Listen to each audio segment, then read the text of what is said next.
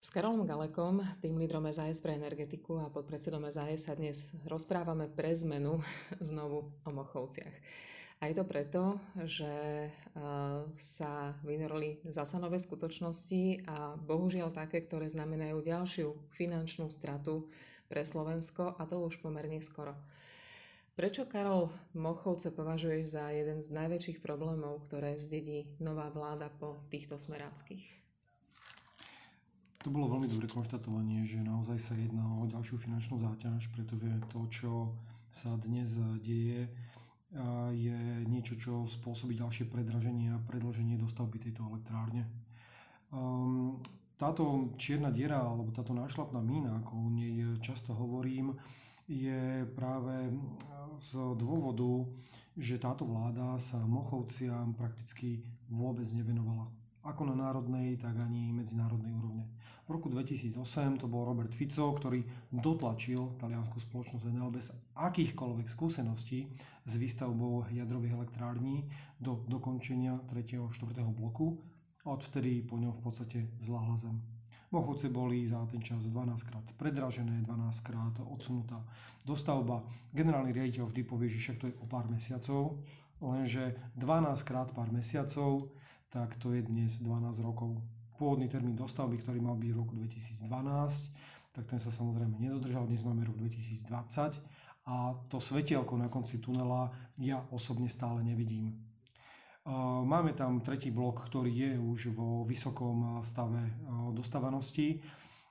Popri tom sa však stále dejú mnohé veci, ktoré bránia jeho uvedeniu do prevádzky.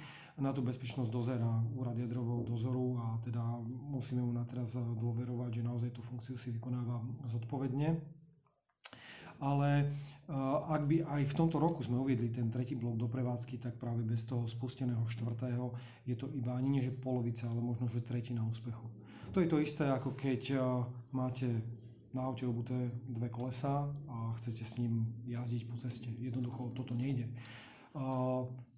Polovica elektrárne, pokiaľ bude bežať, tak nikdy nesplatí všetky tie úvery, ktoré sme si, alebo ktoré si Slovenská elektrárne, kde má Slovenská republika tridsaťštyri percent podiel akcií, ktoré sme si v súvislosti so stavbou Mochoviec nabrali.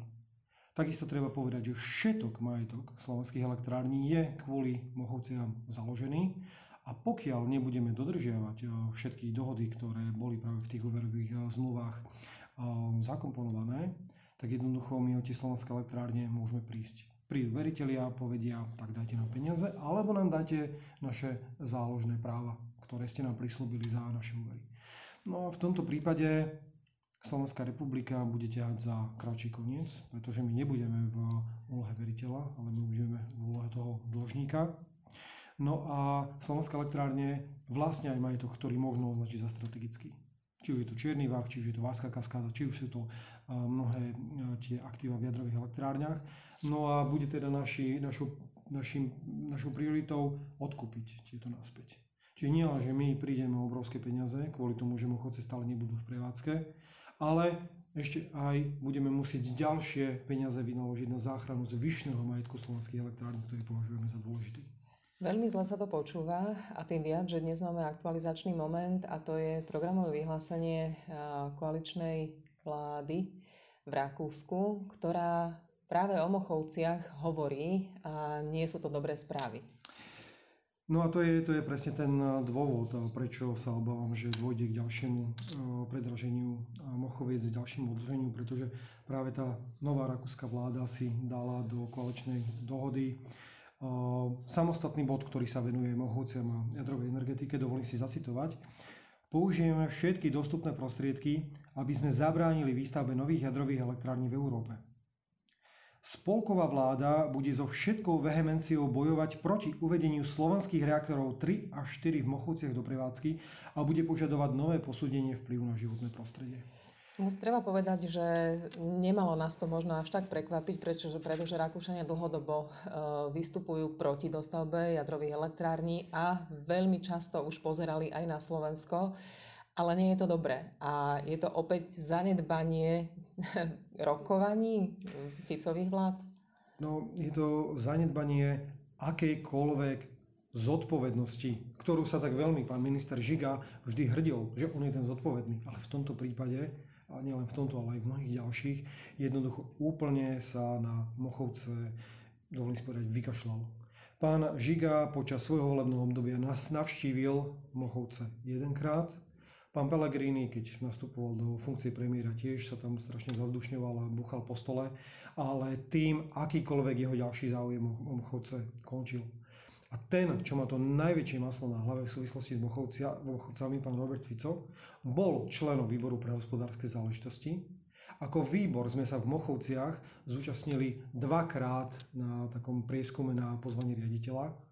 Pán Robert Fico sa tohto prieskumu nezúčastnil ani jeden jediný krát. Rovnako ako sa ani raz nezúčastnil ani jedného jediného rokovania samotného výboru. Takže v konečnom dôsledku ma to ani veľmi neprekvapuje. Ale teda toto je tá zodpovednosť, toto je tá zodpovedná zmena, o ktorej hovorí vláda Smeru.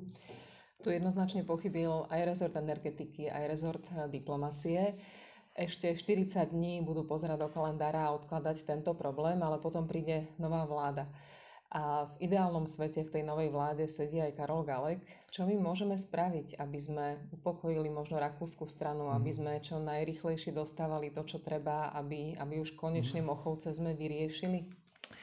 Napriek opozičným spektrom panuje tá zhoda, že tie Mochovce musia byť dostávané. Jednoducho stálo nás to takmer šesť miliárd eur. Slovenská republika zodpovedá za tretinu z tejto investície, či už v rámci nevyplatenej dividendy alebo úverov, ktoré si slovenské elektrárne nabrali. Um, nemôžeme spláchnuť týchto šesť miliárd jednoducho a povedať, že nejdeme, nejdeme do toho, obzvlášť keď už naozaj to vyzerá tak, že tie Mochovce by mohli byť uh, minimálne ten tretí blok uvedený v tomto roku do prevádzky. Ale hovoríme aj o tom, že tam musia byť dodržané všetky bezpečnostné, environmentálne a technologické predpisy. Jednoducho bez toho, aby tá elektrárne bola bezpečná, tak potom sa nikto nepodpíše a takisto aj tá vláda by mala na to dohliadnúť. Nie len na tie rokovania na tej politickej úrovni, ale mala by naozaj zodpovedať aj po tej stránke vlastníckej tých tridsaťštyri percent, ktoré my dnes v tých Mochovciach máme. My ako strana es a es súčasne dodávame, že to sa musí, musí diať bez ďalšieho navyšovania rozpočtu na ťarchu štátu.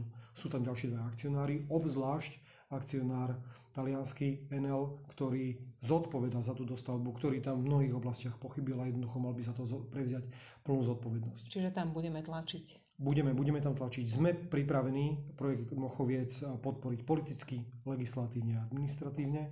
To znamená politicky rokovať bilaterálne s rakúskymi alebo inými stranami, legislatívne pripraviť legislatívu tak, aby naozaj tie Mochovce boli uvedené do prevádzky čo najskôr a za splnenia všetkých bezpečnostných predpisov a administratívne uvoľniť naozaj dostatočný počet tých pracovníkov, ktorých tam potrebujeme mať z pohľadu štátu na to, aby tie, tá elektrárne šla do prevádzky.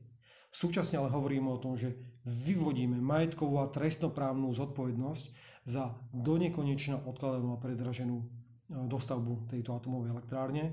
No a v tejto veci som aj pred mesiacom podával jedno trestné oznámenie na generálnu prokuratúru.